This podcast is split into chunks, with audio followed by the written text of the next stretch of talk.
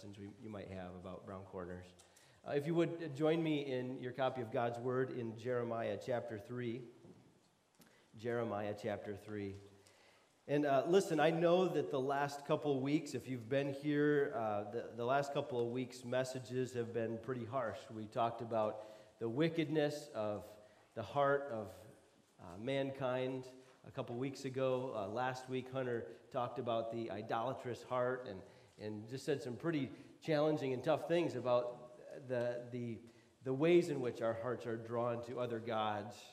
And, uh, and so this week is, is we, we're, we're sort of making the pendulum swift toward, uh, shift towards the good news because there is good news in Jeremiah. Though he has much that is harsh to say, much that is difficult to hear, he does bring good news. And so we're going to begin uh, making that shift here this week as we talk about the repentant heart.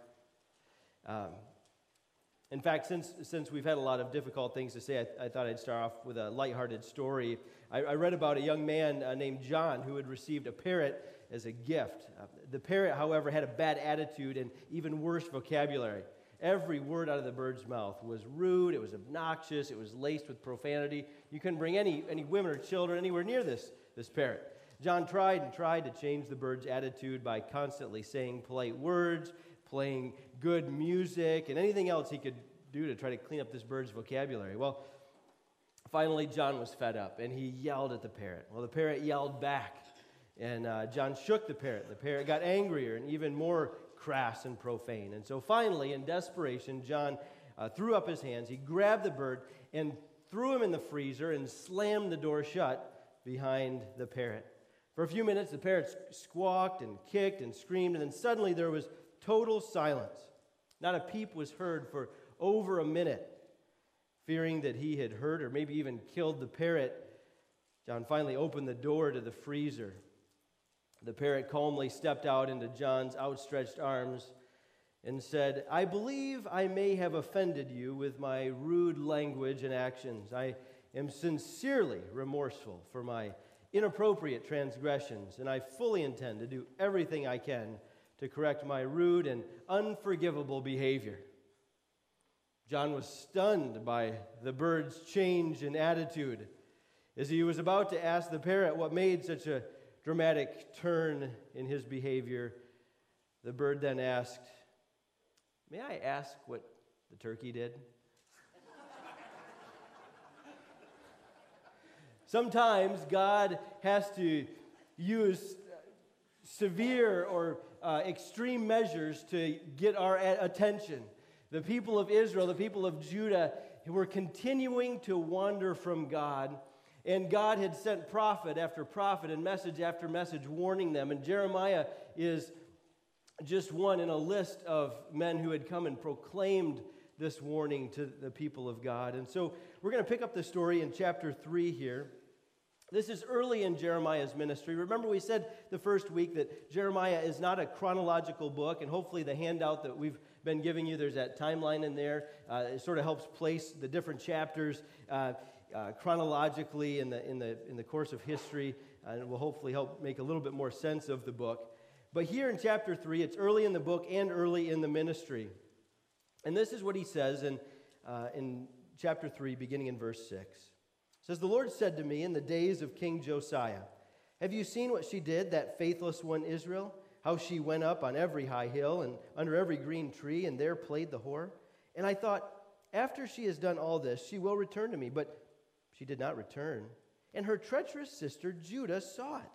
She saw that for all the adulteries of that faithless one Israel, I had sent her away with a decree of divorce. Yet her treacherous sister Judah did not fear, but she too went and played the whore.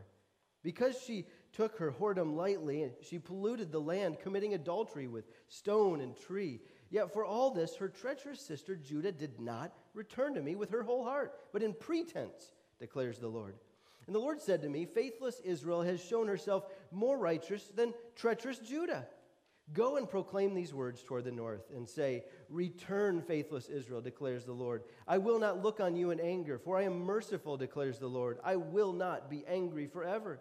Only acknowledge your guilt that you rebelled against the Lord your God and scattered your favors among foreigners under every green tree. You have not obeyed the You've not obeyed my voice, declares the Lord. Return, O faithless children, declares the Lord, for I am your master. I will take you, one from a city and two from a family, and I will bring you to Zion. And I will give you shepherds after my own heart, who will feed you with knowledge and understanding. And when you've multiplied and been fruitful in the land, in those days, declares the Lord, they shall no more say, The ark of the covenant of the Lord. It shall not come to mind or be remembered or missed. It shall not be made again. At that time, Jerusalem shall be called the throne of the Lord, and all nations shall gather to it, to the presence of the Lord in Jerusalem, and they shall no more stubbornly follow their own evil heart. In those days, the house of Judah shall join the house of Israel, and together they shall come from the land of the north into the land that I gave your fathers for a heritage. I said, How would I set you among my sons and give you a pleasant land, a heritage most beautiful of all nations? And I thought you would call me my father and, and would not turn from following me. Surely a treacherous wife leaves her husband, so you have been treacherous to me. O house of Israel, declares the Lord. A, a voice on the bare heights is heard, the weeping and pleading of Israel's sons, because they have perverted their way. They have forgotten the Lord their God. Return, O faithless sons. I will heal your faithlessness. Behold, we come to you, for you are the Lord our God. Truly, the hills are a delusion, the orgies on the mountains. Truly, in the Lord our God is the salvation of Israel. But from our youth, the shameful thing has devoured all for which our fathers labored their flocks and their herds, their sons and their daughters. Let us lie down in our shame and let our, and let our dishonor cover us. For we have sinned against the Lord our God, we and our fathers, from our youth even to this day, and we have not obeyed the voice of the Lord our God. If you return, O Israel, declares the Lord, to me you should return. If you remove your detestable things from my presence and do not waver, and if you swear as the Lord lives, in truth and in justice and in righteousness, then the nations shall bless themselves in him, and in him shall they glory. For thus says the Lord to the men of Judah and Jerusalem Break up your fallow ground, and sow not among thorns. Circumcise yourselves to the Lord, remove the foreskin of your hearts O men of Judah and inhabitants of Israel, lest my wrath go forth like fire and burn with none to quench it because of the evil of your deeds. This section, we find God speaking through the prophet Jeremiah, very poignant and, and very even graphic terminology about the rebellion that took place, first with Israel and then with Judah. In fact, that beginning of the passage we read said, he, he says, Listen, Judah, you guys have been even worse than Israel. Now, I don't think he's speaking literally, because if you look at the his, two histories side by side, the northern kingdom, they, like we said the first week, they had nobody following after God. They were just full on after idolatry. Um, and so that's why they were punished first. I think why he says this is because Judah had a chance to learn from Israel's mistake. They had already been taken, cap- been taken captive at this point by Assyria. They had a chance to watch, observe, and learn. You know, uh, uh, if you're a younger sibling in your family, uh, chances are, hopefully, anyways, that you spend some time watching your older siblings make the mistakes learned some things the hard way, and hopefully you chose to take the easy route. You, you learned a little bit about what really ticks mom and dad off and things not to do and played a little wiser. Maybe, I don't know. Uh, Judah did not do that. They had a chance to learn from the northern kingdom, Israel, and they did not. And so God says, listen, you, you've been worse than your brothers and sisters of the other 11 tribes. Yet, in the midst of this disobedience and rebellion, God calls them to repent. He says, Return to me, come back. You see, they had, they had done so a little bit. If you, if you saw there in verse 6, this is during the reign of Josiah. Remember, Josiah was the first king under whom Jeremiah ministered, and that was the uh, last of the good years before Judah was taken into captivity in Babylon. This was, this was the best, this was the high point, really, of Jeremiah's ministry, his first few years, where, where Josiah was, had rediscovered the law and says, Let's return back to God. And Josiah turned his heart toward God, but the people did not, did not follow suit. They paid lip service. It's interesting. He says in verse 10, he says, Judah did not return to me with their whole heart, but in pretense, declares the Lord. You see, they had, they had followed along. The king was having this, this revival, this renewal of his heart and his walk with God. And so he's telling us to tear down these things. We better tear these things down. He's telling us we need to go worship. We better go worship. They were going through the motions, but their hearts had never really changed. And God says, listen, it's not too late. How many times, as God's people, have we gone through the motions of repentance? Have we felt badly because we got caught or badly because of the consequences? But there has not been a true heart change. That's the position Judah was in here. They had gone through some of the motions with Josiah's reforms. They had looked good on the outward, but inwardly they had not changed. Yet God calls them back. And I don't have, I don't have the, um, if you're taking notes, I don't have um, the, the points on the screen. But the first thing I want to make note of here is that if we're going to talk about repentance, it starts with God. Repentance begins with a merciful God. Repentance begins with a merciful God. Look at what he says here in verse 12. He tells Jeremiah, Go and proclaim these words to the north say, and say, Return, faithless Israel, declares the Lord. I will not look on you in anger, for I am merciful, declares the Lord. I will not be angry forever. He says it again in verse 14 Return, O faithless children. Verse 22 Return, O faithless sons. The foundation, the starting point for any kind of change in our life is actually not us, it's God. It's a God who calls us to repentance. It's a God who is waiting there with open arms, beckoning us to return to Him. That is the posture and the heart of God. Look at, look at verse 12. God is not by nature angry. Um, anger is not one of God's attributes. He responds in anger because of sin, but anger is not part of who he is. He is just and he is righteous and he's holy, all these things that cause him to judge sin, but he's not angry by demeanor. Sometimes we read the Old Testament and we can get that, that picture that God's just walking around ticked off all the time, yelling at the kids to get off his lawn and to straighten up and eat all their vegetables. And reality is, is that God is responding to the sinfulness of man, and in his holiness, he's, he's judging that. But in his heart, he welcomes us with open arms. He says, I uh, return, faithless Israel, declares the Lord. I will not look on you in anger, for I am merciful.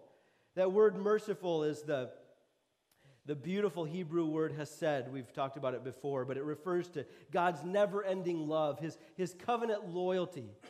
It's often trans, uh, translated in the Psalms as God's steadfast love. He loves us with this love that never quits, never gives up, never backs down. His love is pursuing the people of Israel, even in their rebellion. He continues to wait with open arms and he says, Return to me. These words remind us of the intimacy that God longs to have with each of us. On your best day, on your worst day, God's posture is still the same. Return to me. He always is there welcoming his children home. I want to ask you this morning have you been running? Have you been turning away from God? Maybe just for a few days or even a few hours. Has your heart been hiding, been running? His posture towards you is return to me. Occasionally, I'll meet someone who will say, Listen, if you knew my history, if you knew my story, you wouldn't be talking like this. I get it. God's like that with some of you goody Christians that commit your cute little sins and, and do little, you know, tell little white lies or commit your little peccadillos or whatever you want to call it, but not the big ones. If you knew what I had done, you would not paint God in this picture. Well, the good news is, is that I don't, I don't have to do the painting. Scripture does the painting. God Himself does the painting. He's the one who tells us of His heart. He's speaking to people who have committed just about every abomination imaginable, and his heart posture to them is still return to me. Come back. There has never been a sinner who has wandered too far. Never anyone who has sinned too greatly. You can't out sin the grace of God. Good news. God's posture to you and I this morning is the same as to Judah return to me. Return to me. He longs to be merciful. Repentance starts with God. Even though it's us who has sinned, it begins with a God who pursues the sinner who is running. Secondly, repentance means turning from sin and rebellion to God in faith. It means turning from sin and rebellion to God in faith. Um, over the years, um, I think well, all my boys at, at, different times have played Little League Baseball. And it's fun to watch them at the younger ages when they're still trying to work out the fundamentals. And it's kind of fun. I mean, when, they're, when the pitchers walk like 14 guys in a row, that, that, that loses its you know, cuteness a little bit there. But um, It's, it's funny sometimes when you watch a kid who's not paying attention to the third base coach or something, they come rounding second and they just got their head down, they're barreling, they're going all in, and they look up, and the third baseman's waiting for them with the ball. They weren't watching, they weren't paying attention to where the ball was, and all of a sudden, like they get about six feet from the base, and they skid to a stop. Uh, and and they, they realize that that kid will probably not make an accurate throw back to second base, and they have a better chance of turning around and going back. Even though they're only a few feet from the bag, they realize that they're probably going to do better by going back. And usually they, they make it back. They have a, the fielders have a perfect chance to get them in a pickle, and they don't do it. We're always better off when we're running from God. 100% of the time, it's always best to come to a skidding halt and make an about face and go back. At times, it seems too painful. Teammates might pick on you for not paying attention to the sign. At times it seems like maybe there's, there's no chance of going back, that you've gone too far. At times it may seem like the restoration process, truly admitting what we've done, will be an embarrassment, will, will be just, just too painful. And so, so often we just keep running. We just keep running, trying to find that hiding place trying to cover up, trying to dig ourselves a bigger hole. It's always the best play to turn back. It's always right to turn around. My son and I went fly fishing last night up uh, by Traverse City in the Boardman, and um, he was uh, he was giving me directions on his phone. We were trying to find a, a good spot to get in. It'd be just really remote. And we turned down this road, and we immediately had this feeling like we probably shouldn't be driving on this with a sedan.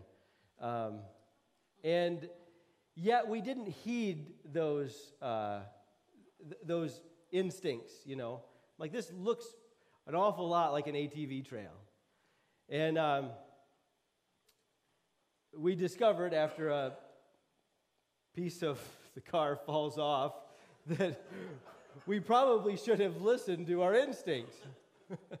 we shouldn't have forged on. and you know, sometimes when we're in the midst of sin, whatever it is, maybe that sin is still really enjoyable.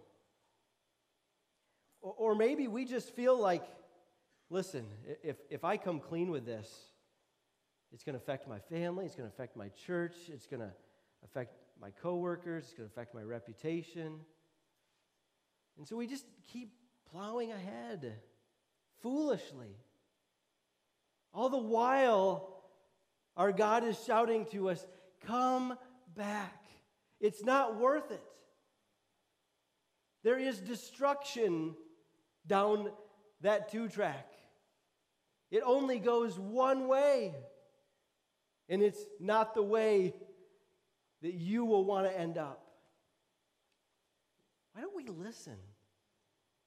Why don't we put on the brakes and turn around?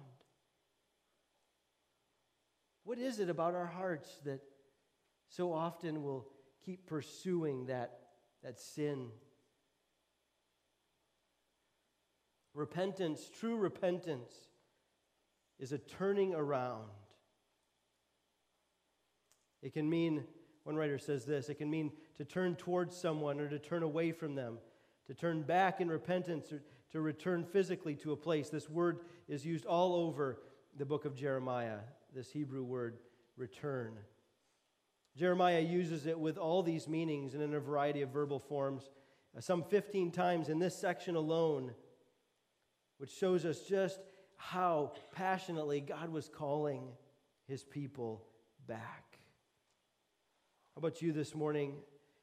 Has God convicted you of a sin from which you need to make, like immediately put on the brakes and return to Him? Don't keep going down that two track any longer. He's calling you to make an about face. The third thing I noticed about this passage is it reminded me that repentance requires brokenhearted honesty and humility. It requires brokenhearted honesty and humility. You see, the people of Israel were not there. He says, You guys have come back with pretense. You see, we can, we can take the steps of repentance. I mean, how many times have you met somebody who says, Oh, I'm sorry, I'll never do it again? And then they're right back there. Uh, that's not that's not repentance. Some of us have felt really, really badly about hurting people. Some of us have felt guilty about offending God. Some of us have been broken about consequences that have taken place, but it hasn't stopped us from going back again and again. You see, it's natural for the heart to hide from God. We've been doing it ever since the Garden of Eden. And even those of us who have new hearts, who have been changed by the grace of God, we still give in to those instincts. Cover up, hide, go underground, run.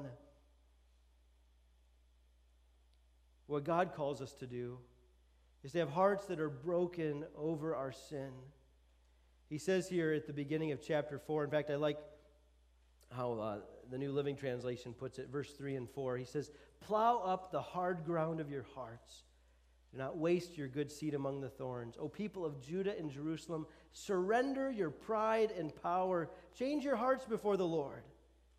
That's what God is calling us to do to plow up the ground of our hearts, to stir it up to bring fresh life, to see our sin from a pr- fresh perspective, from God's eyes.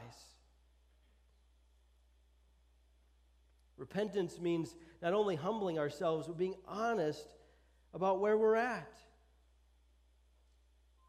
In verse 20 of chapter 3, he says, Surely as a treacherous wife leaves her husband, so you have been treacherous to me, O house of Israel, declares the Lord.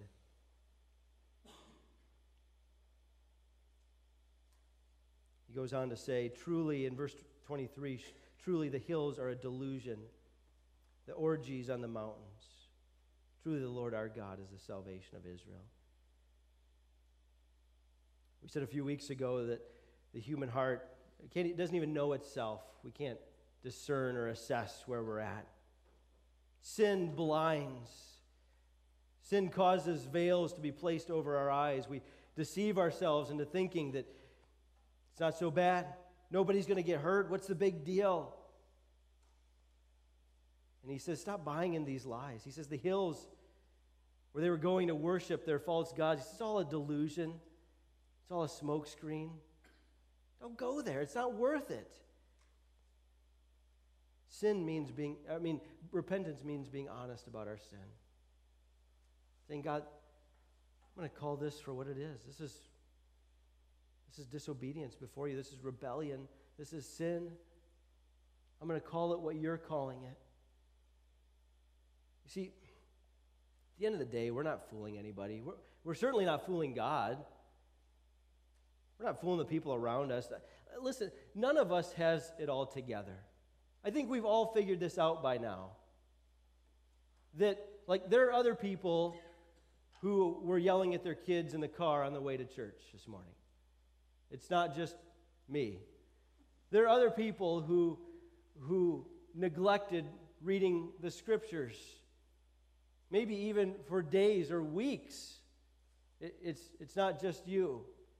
Like, I think we all know that what we see from other people on Facebook and on Instagram, we figured this out, right? That that's not real life. That they're showing, showing you the, the best moments. They're showing you the version of them that they want you to see on social media.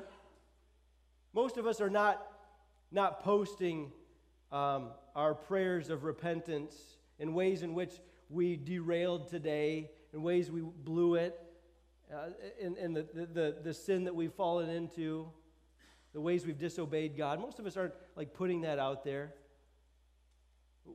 What you see so often what, around you, it, it's, it's what people want you to see. We can't see hearts like God can. I hope you're here this morning realizing that you're not the only one who, who doesn't have it together. We're not fooling anybody. There's no one who's ever lived besides Jesus Christ himself who's without sin. Not Jeremiah, not the Apostle Paul, not Athanasius, not Augustine, not Aquinas, not Wesley, not Edwards, not Calvin, not Billy Graham, not the Pope, not your favorite YouTube preacher has ever been without sin. Not one of us who's ever walked this earth does not need to hear the message of verse 12 return. Return. Even if it's only a few moments of walking away from God, even if it's only a few uh, hours of rebellion and disobedience, not one of us doesn't need to hear the voice of the Holy Spirit saying, Jeremiah, come back. Return. Don't go down that path. Don't run from God.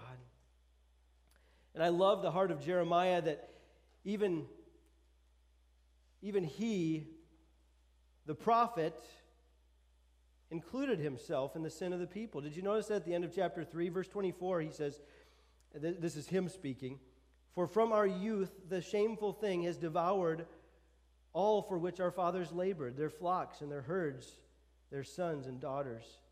Let us lie down in our shame and let our dishonor cover us. For we have sinned against the Lord our God, we and our fathers, from our youth even to this day, and we have not obeyed the voice of the Lord our God. How easy would it have been for him to look down his nose in pride and in superiority? I'm the prophet here, and you guys are the ones up on the hills bowing down to these statues of stone and precious metal. We don't have any indication that Jeremiah was up there with them doing that. He was a faithful prophet, he was a faithful man of God proclaiming a message. Yet he knew, even despite his obedience to God, that he was still a man who desperately needed the grace of God. Jeremiah was in the same boat as them. He needed God's grace. I don't care whether you have perfect church attendance, whether you've been a, a Christian since a little kid, you've never, never gone on that huge rebellious streak or whatever. I don't, I don't care where you are. There's not a single person among us who doesn't need this message. Return to me. There must be a deep seated conviction that God is a God worth turning back to, that He's better than whatever else you're pursuing. Feeling badly about our sin because the consequences were awful or because we got caught because the guilt made you uncomfortable. It won't bring the kind of lasting repentance that God calls us to. We must agree with what Jeremiah says in verse 23 Truly, the hills are a, a, a, delusion. Truly, in the Lord our God is the salvation of Israel. Repentance is more than contrition, it's turning from sin back to God and entrusting ourselves to the faithfulness of the forgiving God. This forgiveness that can only come through Jesus Christ. Fourthly, repentance brings healing. Repentance brings healing. I love verse 22. He says, Return, O faithless sons. I will heal your faithlessness. You see, God God was not begrudging or standing there in a, in a judgmental tone, like w- waiting for Israel to come back so that he could beat them up some more, remind them how awful they were. So often we picture God that way. Like we finally get up the courage and we're finally ready to come crawling back, and we're just waiting for him to continue to judge us, to continue to come down us, to continue to let us know how terrible we've been and how badly we deserve to be held at arm's reach. And, and he says, I'm here and, and I want to heal your faithlessness. I, I want to restore you. I'm not just going to say, yeah, fine, get in. It's all right. But he says, I, I want to heal you. I want to restore you. I want to mend your heart. I long to see you be given new life to restore you. God loves to restore and to heal. Do you see the difference between the, yeah, fine, I forgive you, whatever, and welcome home, my child, let's throw a party? Do you see the difference? They're miles apart. And for many years, I worshiped this God, the God that said, All right, fine. We've been here before. I'll, I'll forgive you. But Scripture, and, and, and it's embodied so clearly in Jesus, tells us that that's, that's not the God that we worship. The God that we worship is the God who says, Welcome home, my child. The God that goes and pursues that lost sheep. The God, the God that throws a party and kills the fatted calf for the prodigal son who returns. I don't know where your heart is this morning, but if it's been wandering from God, whether it's sin, whether it's apathy, uh, pursuing greed or jealousy, some, some idol that Hunter talked about last week, whether you've, you've, you've been entrenched in pornography, whether your anger just has its grip on you, whether you haven't picked up the Word of God in a month or two, you can't remember the last time you spent any time in prayer, whatever it is, God's arms are open. He says, Return to me.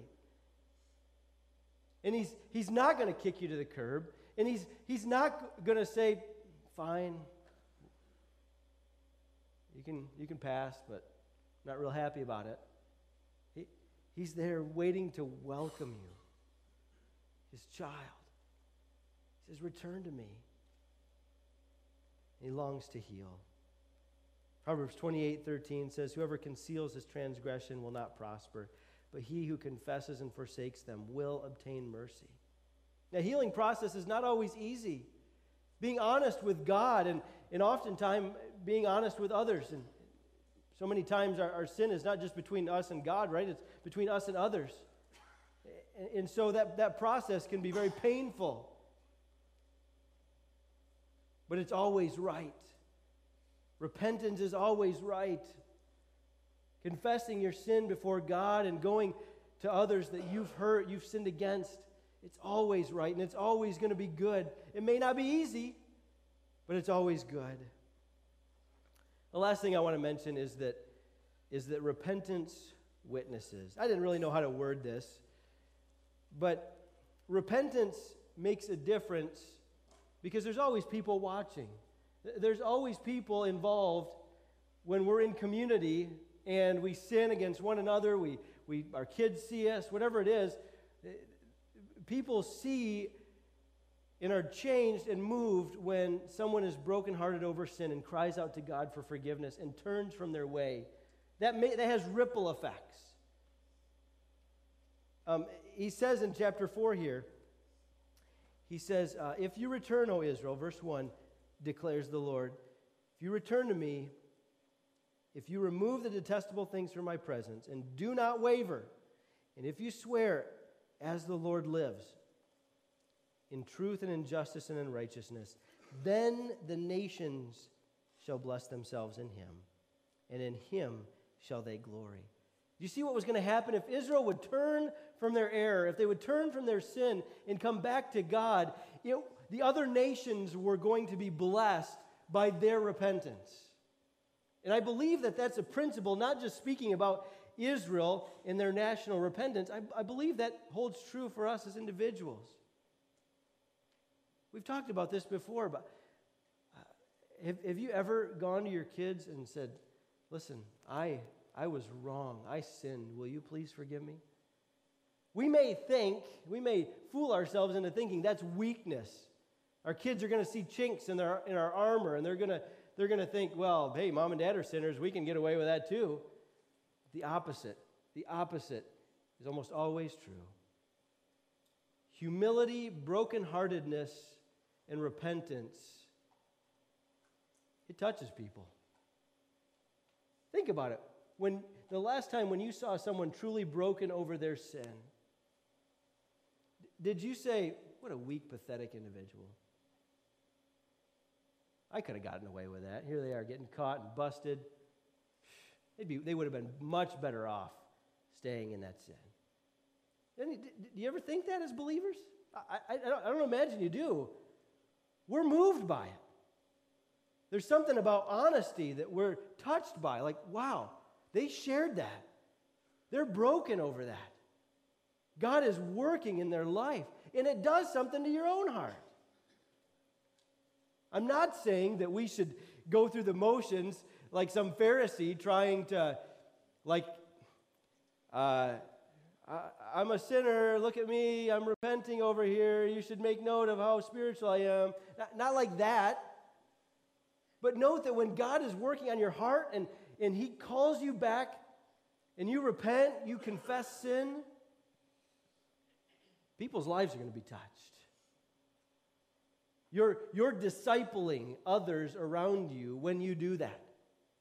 Listen, I'm not, a, I'm not an expert in, in the laws of logic here, but if, if, we're, if we're all sinners, um, that means then that we all sin. And if we all sin, we all need to repent at various times, probably various times within the hour. And so why not let other people see that? Why not sit down with your kids during at the dinner table and share? Listen, guys, I realize we have wisdom here. You're airing all your dirty laundry with anybody and everybody, but what would it, what would it, how would it impact your kids if you just said, "Listen, I was I was praying and reading my Bible this morning, and God just convicted me of the way that I have I have been so greedy, or that I have been uh, so harsh and just snippety with each of you guys. And I just need to confess that. Or even if it wasn't something you did against your kids, just share, like, listen, this is what God's convicting me of. I promise you, your kids are not going to grow up thinking that you're weak. They're going to see a man or a woman of God who is sensitive to the Spirit of God, who longs to walk with God, and is brokenhearted over the sin that God reveals in their heart and life. Repentance witnesses. There's so much more that we could say. You see, this is all made possible because of the blood of Jesus Christ. You see, in Jeremiah's day, they, they understood that there was this one who was coming. Jeremiah would have had the scrolls of Isaiah, and he would have known about this suffering servant they understood in, in, in sort of a, a fuzzy way that one was coming someday, one from the line of David, who would take away the sins of the world. They didn't have all the, the picture completely colored in at that point. But they understood that they needed the grace of God, or at least uh, Jeremiah understood, Isaiah understood, those who were, who were faithfully turning to God understood that they needed God's grace for forgiveness. Listen, you and I, the offer to be forgiven, it's, it's free, it's open to all.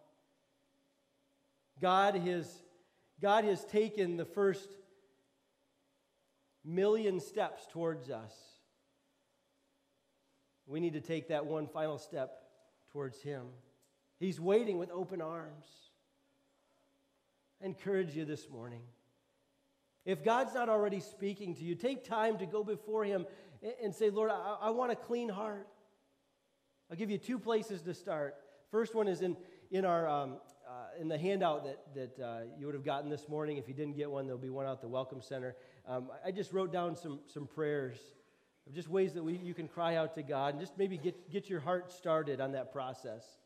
The other place to go, a great, perfect place to go, is Psalm 51, the psalm that David wrote after Nathan confronted him about his sin with Bathsheba.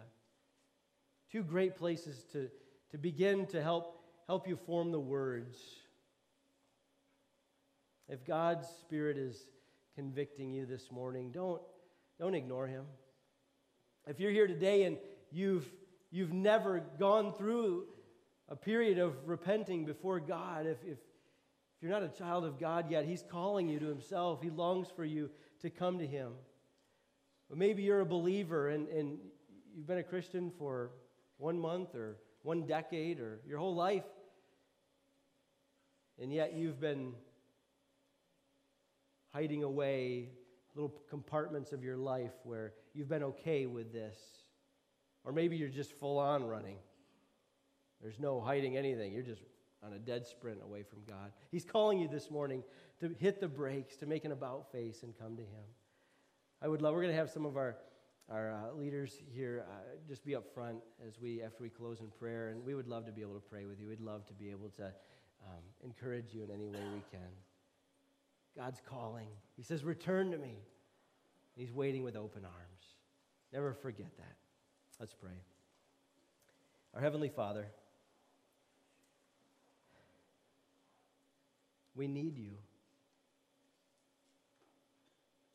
We need you. And, and, Lord, over these last couple of weeks, we've, we've talked about some, some heavy things regarding the human heart and the heart's propensity to pursue idols, to to pursue, pursue substitutes of you. And Lord God, if you're speaking and convicting this morning, I, I pray that we would not we would not quench the Spirit of God. If you're calling us to turn to you, may we have ears to hear. May we listen. May we repent. This morning, may we turn from our sin, O oh God see it and call it what it is rebellion against you. May we turn back to you, the one who, whose arms are always wide open. Lord God, thank you that you have a heart of grace and forgiveness and gentleness, a heart that longs to welcome the sinner home not begrudging acceptance, not half heartedly doling out your forgiveness, but freely welcoming the broken-hearted sinner home. Lord God, may this be the day